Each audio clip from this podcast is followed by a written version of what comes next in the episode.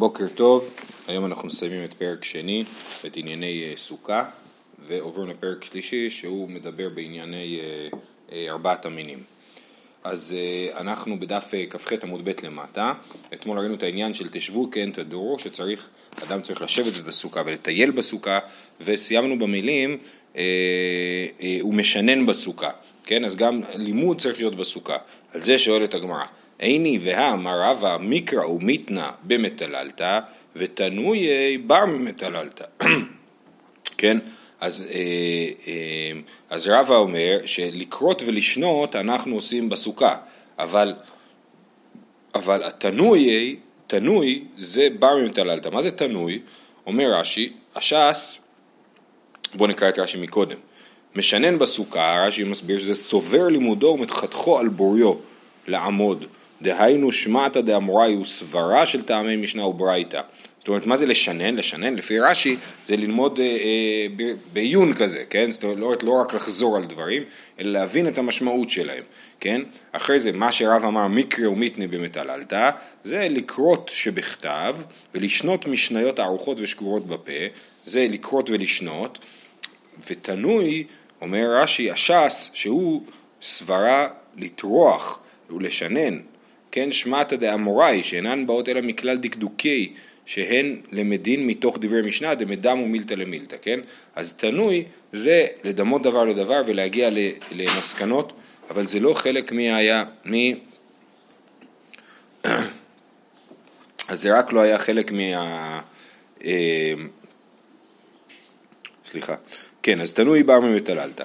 אומרת אה, אה, אה, אז אם ככה, אז, אז, אז יש מצד אחד כתוב משנן בסוכה, מצד שני רבא אמר תנוי בר ממטללתא, לא קשיא, הא במיגרס, הא בעיוני, זאת אומרת אפילו ביחס לדברי האמוראים עצמם, יש הבדל בין אה, שינון לבין אה, אה, עיון, גרסה ועיון, אפשר לגרוס את דברי האמוראים, אפשר לעיין בדברי האמוראים, זאת אומרת המורה מהדור הרביעי יכול לעיין בדברי האמוראים שהיו לפניו או, או אה, לגרוס אותם. והנה דוגמה לדבר הזה של ההבדל בין גריסה לבין עיון, כי הא, כתוב לי בצד הגרסה אצלי זה דרבה ורמי בר חמא כי אבוקאי במקמי דרב חיסדא, כן אז רבה ורמי בר חמא למדו אצל רב חיסדא, כשהם היו עוזבים את השיעור אז מרעתי בגמרא בהדי הדדי והדר מיינה בסברה, זאת אומרת, קודם היו ביחד חוזרים על כל השיעור ואז חושבים איך, איך, איך, איך לתקוף אותו, כן? היו מעיינים בסברה שלו, כן? זאת אומרת, קודם כל, וזה בכלל דבר חשוב, אני חושב, בכלל בלמידה, כן? קודם כל להבין מה הבן אדם אמר, אחרי זה אפשר גם לחשוב אם זה נכון או לא נכון, אבל קודם כל לנסות להבין מה הוא אמר.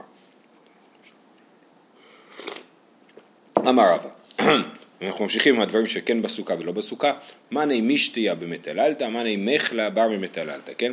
אז כלי השתייה, הכוסות והקנקנים, הקנקנים הקטנים אה, בסוכה, מאני מחלה בר ממטללתא, מה זה מאני מחלה? זה כלי האוכל, רש"י מסביר שהכוונה היא, כשאחרי שסיימתי את הסעודה אז יש מלא צלחות עם שאריות בפנים, זה אה, דבר לא מכובד, זה מבזה את הסוכה, ולכן צריך להוציא את זה מהסוכה ולהכניס את זה לתוך הבית. תוספות מסביר שדווקא מדובר פה על הכלי בישול, על הכלים הגדולים, שה, או כלי לישה, הוא אומר, כן? אה, זאת אומרת, ואז, כאילו בעצם מה שתוספות אומר, זה שהסוכה שלנו היא מקבילה לסלון, היא לא מקבילה למטבח, כן? המטבח, גם בעבר, המטבח באופן כללי, היה, היו עושים אותו מחוץ לבית, התנור היה מחוץ לבית, והסוק, וה, והמטבח היה עד כמה שאפשר מחוץ לבית, כן? אז אז הסוכה מדמה את הסלון. בסלון אתה לא שם את הסיר של האוכל, בסלון אתה שם את ה... אם אתה עושה סעודה בסלון, אתה שם שם את, את הכלי הגשה. כן, אז שתי אפשרויות מה זה מאני מחלה, או זה כלים עם שאריות של אוכל, או שהכוונה היא לכלי בישול אה, בניגוד לכלי הגשה. אה, חצבה ושחיל בר במטללתא, חצבה ושחיל, כד של חרס ששואבים בו את המים, ושחיל זה דלי של עץ, כן, זה כלים גדולים של אה, זה, זה שוב, זה לא שייך לסוכה, הסוכה זה הסלון, לא מביאים לשם את הכלים האלה. ושרגא במטללתא, ואמר לה בר במטללתא, כן, לגבי הנר יש שתי אה, נוסחאות, יש נוסחה אחת שאומרת שהנר כן בסוכה, ונוסחה שנייה שהנר הוא לא בסוכה, ולא פליגי, היה בסוכה גדולה, היה בסוכה קטנה. כן, אה, בסוכה גדולה יש מקום לנר, והוא לא יפריע, והוא לא, ולא, ולא לא מסוכן, אז אפשר לשים את הנר בסוכה. אבל אם הסוכה היא סוכה קטנה, וזה גם יפריע וגם מסוכן, אז אה, באמת לא טוב לשים את הנר בסוכה. זה לא כמו אצלנו שהנר הוא רק ליופי, כן? הוא, הוא לכבוד. אצלם הנר היה, אם לא היה נר, לא היה להם אור בסוכה. אומרת הגמרא, ירדו גשמים. המשנה אמרה ירדו גשמים, אה, ממתי מותר לפנות משתסרח המקפא, כן? אומרת הגמרא, תנא משתסרח המקפא של גריסין, כן, מה זה מקפא? מקפא של גריסין, רש"י מסביר שמקפא של גריסין, אמרנו שמין תבשיל כזה, שהם מבשלים את הגריסים והם אה, מין נמסים כאלה. רש"י אומר שגרסה של, אה, שמקפא של גריסים מתקלקלת בקלות, אז אפילו בשתסרח מקפא של גריסין כבר זה הזמן לעזוב את הסוכה. אביי אבא קייטיב קמי דרב יוסף במטללתא, אביי ישב לפני רב יוסף בסוכה, נשב זיקה וקמייתי ציוותה, נשבה הרוח והתחילו לנשור קצת עלים מהסכך לתוך הסוכה. יכול להיות שזה היה רוח כאילו שלפני הגשם. אה, אמר לו רב יוסף, פנו לי מאני מהכה, כן? אה, תוציאו אותי מפה, אני, תקחו את הכלים שלי, רב יוסף גם היה עיוור אם אני לא טועה בסוף ימיו, אז הוא אה, אה, ביקש שיוציאו אותו מהסוכה ויביאו את הכלים לתוך הבית. אמר לאביי, ואת נן משתסרח המקפא, הרי כתוב משתסרח המקפא, לא קודם, עכשיו עוד לא טפטף אפילו טיפה אחת של גשם. אמר לי, לדידי, כיוון דענינא דעתי, כמי שתסרח המקפא דמי לי, כן, כיוון שאני ענין דעת, אז ברגע שמתחילים לנשור פועלים לתוך האוכל, אני כבר אה, מתייחס לזה כאל אה, אה, תסרח המקפא. דיברנו קצת אתמול על זה שיש פה יחס בין אה, מצטער פטור מן הסוכה לבין אה, אה, העניין של הקלקול של תסרח המקפא. תנו רבנן, היה אוכל בסוכה וירדו גשמים וירד, אין מטריחים אותו לעלות עד שיגמור סעודתו. כן, בן אדם היה בסוכה והוא התחיל גשם באמת, הוא חיכה כמו שצריך עד שתסרח המקפא וחזר לבית. ואז נגמר הגשם. מה הדין אז? אז אין מטריחים אותו לעלות עד שיגמור סעודתו, הוא יכול לגמור בנחת את הסעודה בסוכה והוא לא צריך עכשיו לחזור לסוכה בשנייה שהפסיק הגשם. אותו דבר, היה ישן תחת הסוכה וירדו גשמים וירד, אין מטריחים ירד, הכוונה ירד לבית, אין מטריחים אותו לעלות לסוכה עד שיהיה אור. כן, עכשיו זה דוגמה יפה לזה שהתלמוד בעצם נמסר בעל פה בהתחלה ולא בכתב. כן? כי אומרת הגמרא, איבאיה לו עד שיהיה אור או עד שיהיה אור. אפשר להוכיח מפה שני דברים, אחד זה שהתלמוד נמסר בעל פה והשני זה שההבחנה בין עין, עין לאלף היא לא הייתה חדה כל כך. אה, שלא כמו אצל התימנים שאי אפשר היה לטעות בין הדברים, כן? אז השאלה האם מדובר פה על עד שיהיה אור בעין או עד שיהיה אור באלף, כן? זאת אומרת, עד מתי הוא צריך לחכות? הוא יכול לחכות, הוא נשאר במיטה שלו. עכשיו ברגע שהוא מתעורר אז הוא צריך לחזור לסוכה אפילו באמצע הלילה, או או עד הבוקר, ולחלופין אפשר גם לשאול הפוך, אם הוא ישן והגיע אור, האם מישהו צריך להעיר אותו ולהגיד לו בוא תחזור לסוכה כי הגיע האור והגיע הזמן לחזור לסוכה כי אין גשם. אמ, אז זה מה מתלבטת, אה, עד שיהיה אור עד שיהיה אור, תשמע עד שיהיה אור ויעלה עמוד השחר, כן? עד שיהיה אור באלף ויעלה עמוד השחר. תרתי, הרי זה לא, זה סותר, יעלה עמוד השחר, עמוד השחר עולה, זה עוד לא אור, זה לפני האור, כן? האור הוא בא אחרי עליית עמוד השחר. אז לכן, עד שיהיה אור ויעלה עמוד השחר זה תרתי דסתרי, אלא אימה עד שיהיה אור ויעלה עמוד השחר, כן? זאת אומרת, רק כאשר יתמלאו שני התנאים, גם הוא יתעורר וגם עלה עמוד השחר, אז הוא צריך לחזור לסוכה. אז אם הוא לא יתעורר, למרות שעלה עמוד השחר, הוא יכול להישאר בבית.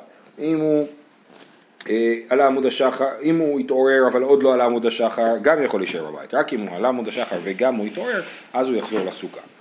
אומרת המשנה, משל למה הדבר דומה? לעבד שבא למזוג כוס לרבו ושפך לו קיטון על פניו. אז יש פה שאלה מאוד מעניינת. מי שפך למי את הקיטון, כן? האם, אנחנו כבר, אני כבר אתמול הסברתי לפי המסקנה, כן? אבל באמת יש פה שאלה. מי שפך למי? אומר רש"י, ההתלבטות היא כזאת. באיה לו, מי שפך למי? אומר רש"י, עבד לרבו, מה זה, אולי העבד שפך על הרב שלו את המים, זאת אומרת העבד ביקש, הרב ביקש קיטון מים, ובא העבד עם הקיטון ושפך על הרב שלו. ואחי כאמר, משל לעבד שהיה עושה לרבו עבדות שאינו עובדו כהוגן, כן? העבד הוא עושה עבודה שלא כהוגן, הוא בא לעשות את העבודה ולא עושה אותה כמו שצריך, אז יכול להיות שגם אנחנו אם יורד גשם בסוכה זה סימן לזה שאנחנו לא עשינו את המצווה כמו שצריך. כך בידוע שאין ישראל עובדים כשורה. או דילמה, אחי כמר, שהפך לו רבו קיטון על פניו, כלומר צא לפניי, דאי אפשי בשימושך. וירידת גשמים היא שפיכת הקיטון. ומכל מקום סימן כללה הוא. ומי הוא פירושא דמתניתן מבעיה לנה. כן, כל זה ברש"י, שפיכת הקיטון מהי היא? ישיבת הסוכה או ירידת הגשמים? כן, אז אומרת הגמרא, תשמע דתניא, שפך לו רבו קיטון על פניו, ואמר לו, אי אפשי בשימושך. אז זה הפשט, כן? שהרב שפך לעבד את, ה, את הקיטון על פניו ואמר לו, אני לא מעוניין בשימוש שלך, אני רוצה שתצא מהסוכה, אני לא רוצה שתעשה את המצווה הזאת, כי אי אפשי בשימושך. וכיוון שהגענו לענייני סימנים טובים ורעים, אז אה, אה, הגמרא אה, מגיעה לעוד עניינים כאלה שקשורים לליקויי חמה. ולבנה. תנו רבנן, בזמן שהחמה לוקה, סימן רע לכל העולם כולו.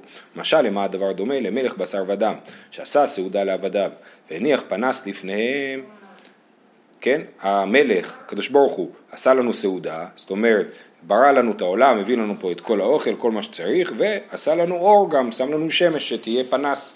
ואז כעס עליהם, ואמר לעבדו, טול פנס מפניהם והושיבם בחושך, כן? אז ליקוי חמה זה כאילו שהקדוש ברוך הוא אמר, טוב, תכבו את האור, שהם לא ייהנו מהסעודה, זה ליקוי חמה.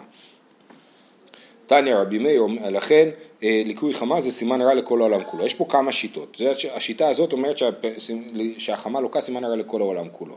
תניא רבי מאיר אומר, כל זמן שמאורות לוקים סימן רע לשונאיהם של ישראל. כן, אז מכאן ואילך אה, בכל הדף הזה, כי כתוב שונאיהם של ישראל, הכוונה היא לישראל וזה פשוט לשון סגי נאור, לא רוצים להגיד סימן רע לישראל, אז אומרים סימן רע לשונאיהם של ישראל. אז רבי, תנא, רבי מאיר אומר, כל זמן שמאורות לוקים סימן רע לשונאיהם של ישראל, מפני שלא מלומדים במכותיהם. יש פה עכשיו באמת משל מאוד יפה, אבל מה הוא אומר? אנחנו מקודם אמרנו שליקוי חמאס זה סימן רע לכל העולם כולו. רבי מאיר אומר, זה סימן רע לכל העולם כולו, אבל במיוחד לישראל. למה? מפני שהם מלומדים במכותיהם. הם רגילים לקבל מכות עם ישראל. משל, לסופר, סופר זה המלמד בחיידר, שבא לבית הספר, הוא תשואה בידו. מי דואג? מי שרגיל ללקוט. ממש משל מקסים, כן, אולי הוא לא כזה מקסים, כן, אבל הוא אה, אה, דימוי יפה מאוד, יש כיתה, בא המורה של הכיתה עם הסרגל ביד, מי, מי, מי כשהוא רואה את הסרגל הזה נלחץ? מי שרגיל לקבל מכות, מכות מהסרגל, כן, אז אותו דבר, כשעם ישראל רואה שיש ליקוי חמה, אז הוא יודע שיש סימן רע לכל העולם כולו, מי חוטף כשעם, כש, כשיש סימן, כשהמצב קשה? עם ישראל, אז עם ישראל אה, אה, דואג במיוחד מהדבר הזה. אה, אבל יש פה אה, שיטה אחרת. תנו רבנן. בזמן שהחמה לוקה, סימן רע לעובדי כוכבים. לבנה לוקה, סימן רע לשונאיהם של ישראל. מפני שישראל מונים ללבנה, עובדי כוכבים לחמה. כן, אז העובדי, העובדי כוכבים, אה, אה, הנוצרים היום אה, לא, מונים לחמה, השנים שלהם הולכות לפי השמש, ועם ישראל סופר לפי הלבנה. ולכן כל אחד כאילו אה, אחראי על מי שסופר אליו, אז, אז יש לקוי לבן, חמה, אז העובדים, הגויים אה, אה, סובלים מזה, יש ליקוי לבנה, אז עם ישראל סובל מזה.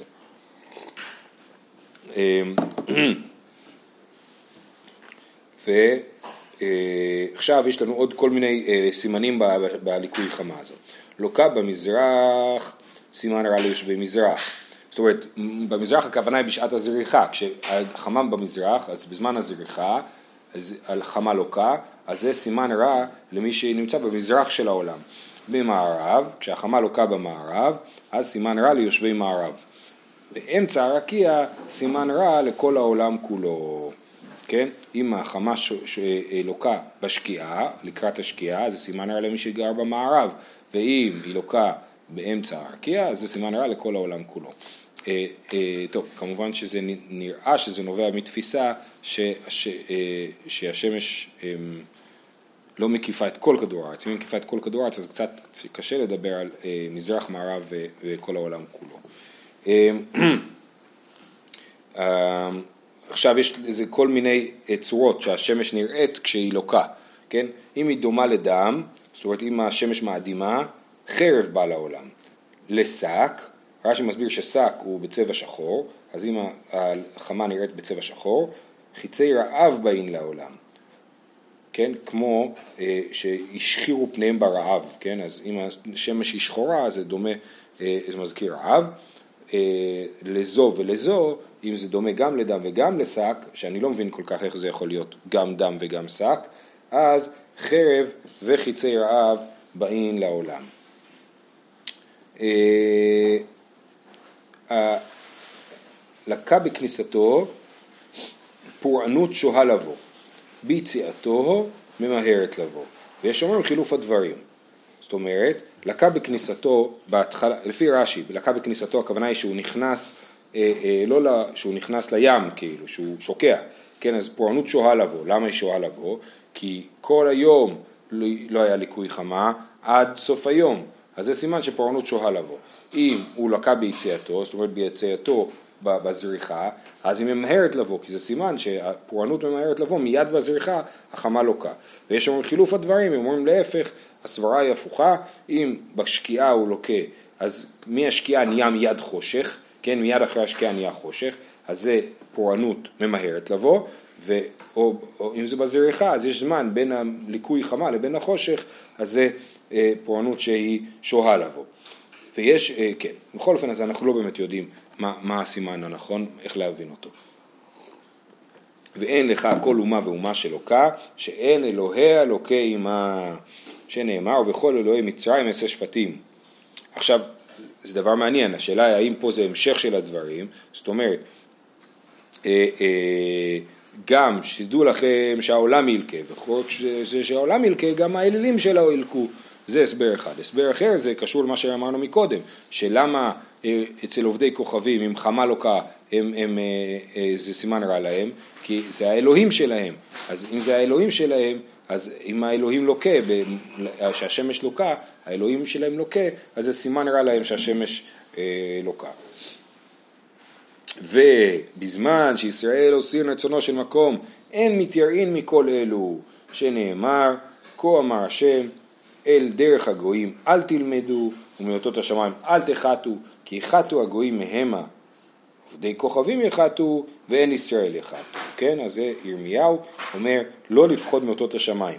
אפשר להבין את המשפט הזה בזמן שישראל עושים רצונו של מקום מיני תיאורים מכל אלו, אפשר להבין את זה בשתי אופנים, בשני אופנים. אופן אחד זה להגיד שבזמן שישראל עושים רצונו של מקום אין להם מה לפחוד, למרות שיש סימן רע, הם יודעים שהם בסדר, הם עושים את מה שצריך וכאשר הם עושים את רצונו של הקדוש ברוך הוא הם לא צריכים לפחוד מאותות השמיים. זה הסבר אחד. אפשר להציע הסבר נוסף, שאם הם עושים את רצונו של מקום, אז הם לא מתייראים מאותות השמיים, זאת אומרת, זה בעצמו עשיית רצונו של מקום. זה שהם לא מתייראים מאותות השמיים, זו, זו עצמה היא עשיית רצונו של מקום, כך גם כן אפשר להסביר. תנו רבנן, בשביל ארבעה דברים חמה לוקה, כן? אה, על אב בית דין רש"י מסביר, אומר שהוא לא יודע להסביר את הקשר בין הדברים, כן? אבל יש פה ארבעה דברים שאם קורים בעולם, החמה לוקה, על אב בית דין שמת ולא נספד כהלכה, על נערה מורסה שצעקה בעיר ואין מושיע לה, זאת אומרת שהנערה שנאנסת אה, והיא צועקת ואף אחד לא עוזר לה, על משכב זכר ועל שני אחים שנשפך דמן כאחד. כן, אם נרצחים שני אחים ביחד, גם זה אה, אה סיבה לליקוי חמה. בשביל ארבעה דברים מאורות לוקין, על כותבי פלסתר, מאורות, רש"י מסביר שמאורות זה ירח וכוכבים, כן? אז ליקוי כוכבים קשה לנו יותר אה, לשים לב אליו, אנחנו פחות מודעים אליו, אבל ליקוי ירח זה דבר שאפשר אה, בקלות לראות. אה, אז כותבי פלסתר, רש"י מסביר, שטרות מזויפים ומכתבי עמל, לשום דופי על אדם, לכתוב בשמו מה שלא ציווה, כל מיני שטרות מזויפים ומסמכים מזויפים שנועדו להשחיר את פניו של אדם. הנה לדוגמה מסמך הרפז לפני כמה שנים, זה היה סוג של כתב פלסתר. ועל מידי עדות שקר ועל מגדלי בהמה דקה בארץ ישראל, כן, יש עניין שלא מגדלים בהמה דקה בארץ ישראל, הבהמה דקה הכוונה היא לצאן, לכבשים ועיזים, והבעיה היא שהם, השטח שהם רואים הוא, הופך להיות אה, שטח אה, אה, מת לגמרי, שלא מגדל כלום, אז אסור לגדל בהמה דקה בארץ ישראל, ועל קוצצי אילנות, טובות, כן, רש"י אומר, ואפילו הן שלהן, שמשחיתין הן ונראים כבועטין בה הקדוש ברוך הוא ובברכתו שמשפיע טובו, כן? אז זה העניין של בעיה של קציצת אילנות טובות. בכל אופן, יש פה שאלה מאוד מעניינת שהמהר"ל בספר באר הגולה מתייחס אליה. לכאורה אנחנו היום יכולים לדעת בדיוק, וגם המהר"ל כבר ידע שאפשר לדעת בדיוק מתי יהיה ליקוי חמה וליקוי לבנה. כן, האסטרונומים כבר אה, אלפי שנים יודעים לחשב מתי יחול הליקוי חמה ומתי יחול הליקוי לבנה. אז איך זה יכול להיות שבשביל ארבעה דברים חמה לוקה? משמע שאם יהיה מצב שאב בית דין נספד כ... מת ולא נספד כהלכה, יהיה ליקוי חמה, אבל הליקוי חמה הזה הוא, הוא, הוא כבר היה מתוכנן מראש, לא יכול להיות שפתאום ייווצר ליקוי חמה משום מקום, כן? אז זה לפי חשבון, אז לכן מקשים על הדבר הזה. אומר המהר"ל שאין הכוונה שאם קרה פעולה X אז קורית תוצאה Y, אלא שזה בעולם שבו ייתכן מצב שאב אה, אה, בית דין מת ולא נספד כהלכה, או נערה מורסה, אה, צעקה בעיר ואין מושיע לה, כל הדברים האלה, בגלל זה יש מצב, יש בעולם של ליקוי חמה. זאת אומרת, הליקוי חמה מעיד על חוסר השלמות שבעולם. והחטאים האלה גם כן מעידים על חוסר השלמות שבעולם. בעולם שבו יכולים להתרחש הדברים הלא טובים האלה, כך גם יכולה, יכול להתרחש אה, ליקוי חמה וליקוי לבנה. זה ההסבר של המהר"ל לעניין הזה, ויש הסבר נוסף של רבי יונתן אייבשיץ, שמסביר שאין הכוונה פה לליקוי, שאנחנו, מה שקוראים ליקוי חמה. ליקוי חמה אומר זה בכלל לא ליקוי של השמש, השמש לא לוקה, מ, רק יש משהו שמסתיר את השמש, השמש בעצמה נשארת לגמרי שלמה. אז על מה הכוונה ליקוי חמה? אז רבי נתן אייבשיץ אומר שמדובר על הכתמים שהיו על השמש. כן, מה זה הכתמים שהיו? יש כתמים על השמש, ובתקופה של uh, תחילת המאה ה-17 אז uh, גילו, uh, זאת אומרת גילו אותם גם קודם, אבל כשהתחילו להסתכל בטלסקופ וכדומה, יכלו לתאר אותם בצורה הרבה יותר מדויקת, והיה ויכוח גדול מה גורם לכתמים בשמש, uh, uh, והוא טען שהכתמים בשמש הם ליקוי חמה. כן? החמה, וזה באמת עובר במחזוריות לא ברורה, באמת לא ברור מתי זה קורה, אז זה מה שכתוב פה ליקוי חמה, הכוונה היא לליקוי בשמש עצמה, לכתמים בשמש, ולא ל... אמ, ולא לליקוי, מה שאנחנו קוראים ליקוי חמה, שזה הסתרה של השמש מאיתנו. אמ, הלאה. בשביל ארבעה דברים, אנחנו שורה שנייה מלמטה בכ"ט עמוד א', בשביל ארבעה דברים נכסי בעלי בתים נמסרים למלכות, בעלי בתים, אנשים שהם יחסית עשירים, כן, אז הם, אה, יש אה, ארבעה דברים שבשבילם נמסרים נכסיהם למלכות, זאת אומרת פתאום נופלים עליהם עם המס, או, או כן, המס של המדינה נופל עליהם, בשביל ארבעה דברים שהם עשו, לא בגלל העלמת מס, אלא בגלל אה, אה, דברים אה, אה, לא טובים שהם עשו, על משהי שטרות פרועים, על מלווי בריבית, עד שהיה ספק בידם למחות, סיפק בידם למחות ולא מיחו, ועד שפוסקים צדקה ברבים ואינם נותנים, כן, אז הכל, כמעט הכל קשור הכל קשור למעמד כלכלי, כן? משהי שטרות פרועים זה בן אדם שפרעו לו את החוב והוא משהה אצלו את, החוב, את, ה, את השטר ואז הוא יכול לגבות שוב את השטר הזה. זה נקרא משהי שטרות פרועים, מלווה בריבית זה כמובן הלוואה בריבית, שהיה סיפק בידם למחות ולא מיחו, כיוון שהם אנשים עם כסף, אז יש להם מעמד חברתי גבוה, הם יכלו למחות. כשהם ראו משהו לא תקין שקורה בקהילה, הם יכלו למחות, והם לא מחו, אז זה אה, גם כן אה, מגיע להם עונש על זה, ואז שפוסקים צדקה ברבים ואינם נותנים, כן, או מעלים אותם לתורה, הם אמרו ועבור שנדר חמש פעמים חי שקלים לבית הכנסת, והם לא נותנים את זה, כן, פוסקים בצדקה ברבים ולא נותנים, אז על זה אה, נכסיהם הולכים למלכות, ועל ו- ואמר רב, כל זה הייתה ברייתא. עכשיו רב מוסיף עוד דבר, ארבע, בשביל ארבעה דברים נכסי בעלי בתים יוצאים לטמיון, כן, יש מצב שזה יורד למלכות ויש מצב שזה יורד לטמיון. מה יותר גרוע? טמיון, זאת אומרת שזה הולך וקלה. אולי למלכות יותר טוב, לפחות המלכות תעשה עם זה משהו טוב. על מה? על כובשי שכר שכיר ועל עושקי שכר שכיר, ועל שפורקין עול מעל צוואריהם ונותנים על חבריהם, ועל גסות הרוח. כן? אז יש פה ארבעה דברים. כובשי שכר שכיר זה מי שהוא דוחה את התשלום של ה... אל אה, עבודה, כן, מישהו עבד אצלי ואני דוחה את התשלום עליו, אני דוחה אותו בלך ושוב, אז זה כובש שכר שכיר. עושקי שכר שכיר שאני לא משלם בכלל. פורקין עול מעל צווארם נותנים לחבריהם, כן, הם איכשהו מצליחים להוריד מעצמם את העול, כן, כל מיני השירים שמצליחים לשחק עם המס ככה שזה העול יורד מעל צווארם ונותן על חבריהם, ועל גסות הרוח, גסות הרוח שוב, זה קשור לכסף שמתגאים ומסתררין על אחיהן בשביל עושרן, כן? וגסות הרוח כנגד כולם. אדם חושב שיש לו כסף, לכן מגיע לו יותר כבוד, אז זה, אה, אה, אה, על זה גם כן נכסיו יורדים לו לטמיון. אבל בענבים כתיב, וענבים ירשו הארץ, ויתענגו על רוב שלום. הדרן הלך, הישן, כן? אז זה, אה, סיימנו עם הלכות סוכה, עוברים לענייני ארבעת המינים. אומרת המשנה, לולב הגזול והיבש פסול, של השירה ושל העיר הנידחת פסול, נקטם ראשו נפרצו עליו, פסול, נפרדו עליו כשר. רבי יהודה אומר יוגדנו מלמעלה, ציני הברזל כשרות, לולב שיש בו שלושה טפחים כדי לנענע בו כשר. זאת משנה עם הרבה מחלוקות עליה, מה בדיוק המשמעות של כל אחד מהדברים, אנחנו ננסה בקיצור לומר. לולב הגזול שגזלתי את הלולב, אה, אה, אז הוא פסול, הגמרא תדבר על זה באריכות, מה זה אומר בדיוק גזול ולמה זה פסול. אה, של השירה ושל הרנין, אה, יבש פסול, כן, גם לולב יבש. תוספות מסביר שלולב יבש זה לולב שאם אה, פורחין אותו בציפורן והוא נפרח, זאת אומרת מה זה יבש? יבש זה שאני נוגע בו בציפורן והוא מתרסק מרוב שהוא יבש.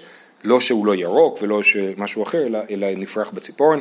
של השירה ושל הרנדחת פסול, זה לולב של עבודה זרה, של השירה הוא פסול כי צריך לשרוף אותו. אם צריך לשרוף אותו אי אפשר להשתמש בו ללולב.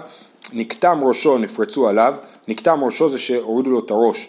מה זה אומר בדיוק הראש? יש איזה מחלוקת, אה, האם זה רק העלה המרכזי שהוא נחשב לראש שלו, או הכוונה היא לרוב העלים, שנחתכו רוב העלים של הראש של הלולב. נפרצו עליו, פסול, רש"י מסביר שנפרצו עליו, הכוונה היא שהעלים שלו נפרדו מהלולב, כבר אין עליו עלים, ואני מחבר אותם ביחד, וכל, אז זה כשר, זה לפי רש"י, לפי תוספות נפרצו עליו, אז אתם יודעים שכל עלה של לולב הוא בעצם עלה כפול, כן? ואפשר להפריד אותו לשתיים. אז נפרצו עליו, זאת אומרת שרוב העלים של הלולב נפתחו ואת, והם כבר לא אה, אה, אחד סגור, אלא הם נפתחו לשתיים, נקראו לשתיים, זה נפרצו עליו. אה, אה, פסול. נפרדו עליו כשר, העלים נפרדו והם מחוברים עדיין ללולב, אבל הם קצת אה, מתחילים לבלוט החוצה. אתם יודעים שהכף תמרים כשהיא נפתחת אז זה פולט החוצה לגמרי. אז אם זה רק התחיל לבלוט החוצה, זה נקרא נפרדו עליו וזה כשר. רבי יהודה אומר יוגדנו מלמעלה. אם נפרדו עליו אז צריך לאגוד את זה בשביל שהם לא יבלטו החוצה אלא יהיו מחוברים. ציני הברזל כשרות זה לולבים שיש להם מעט מאוד עלים והם כשרות, אבל הגמרא תסביר בדיוק באיזה סיטואציה. לולב שיש בו שלושה טפחים כדי לנענע בו כשר. הלולב צריך להיות באורך ארבעה טפחים כדי שיהיה טפח אחד להחזיק ועוד שלושה טפחים לנענע. אומרת הגמרא, כפסיק ותני, לא שנה ביום טוב ראשון ולא שנה ביום טוב שני, כן? לגבי לולב הגזול, בכלל, לגבי כל המשנה, המשנה לא מחלקת בין יום טוב ראשון לבין שאר הימים של, ה, אה, של סוכות. אה, כתוב ולקחתם לכם ביום הראשון פרי צדה וכפות מים וכולי. אז מה שיש הבדל בהלכה בין היום הראשון לשאר הימים.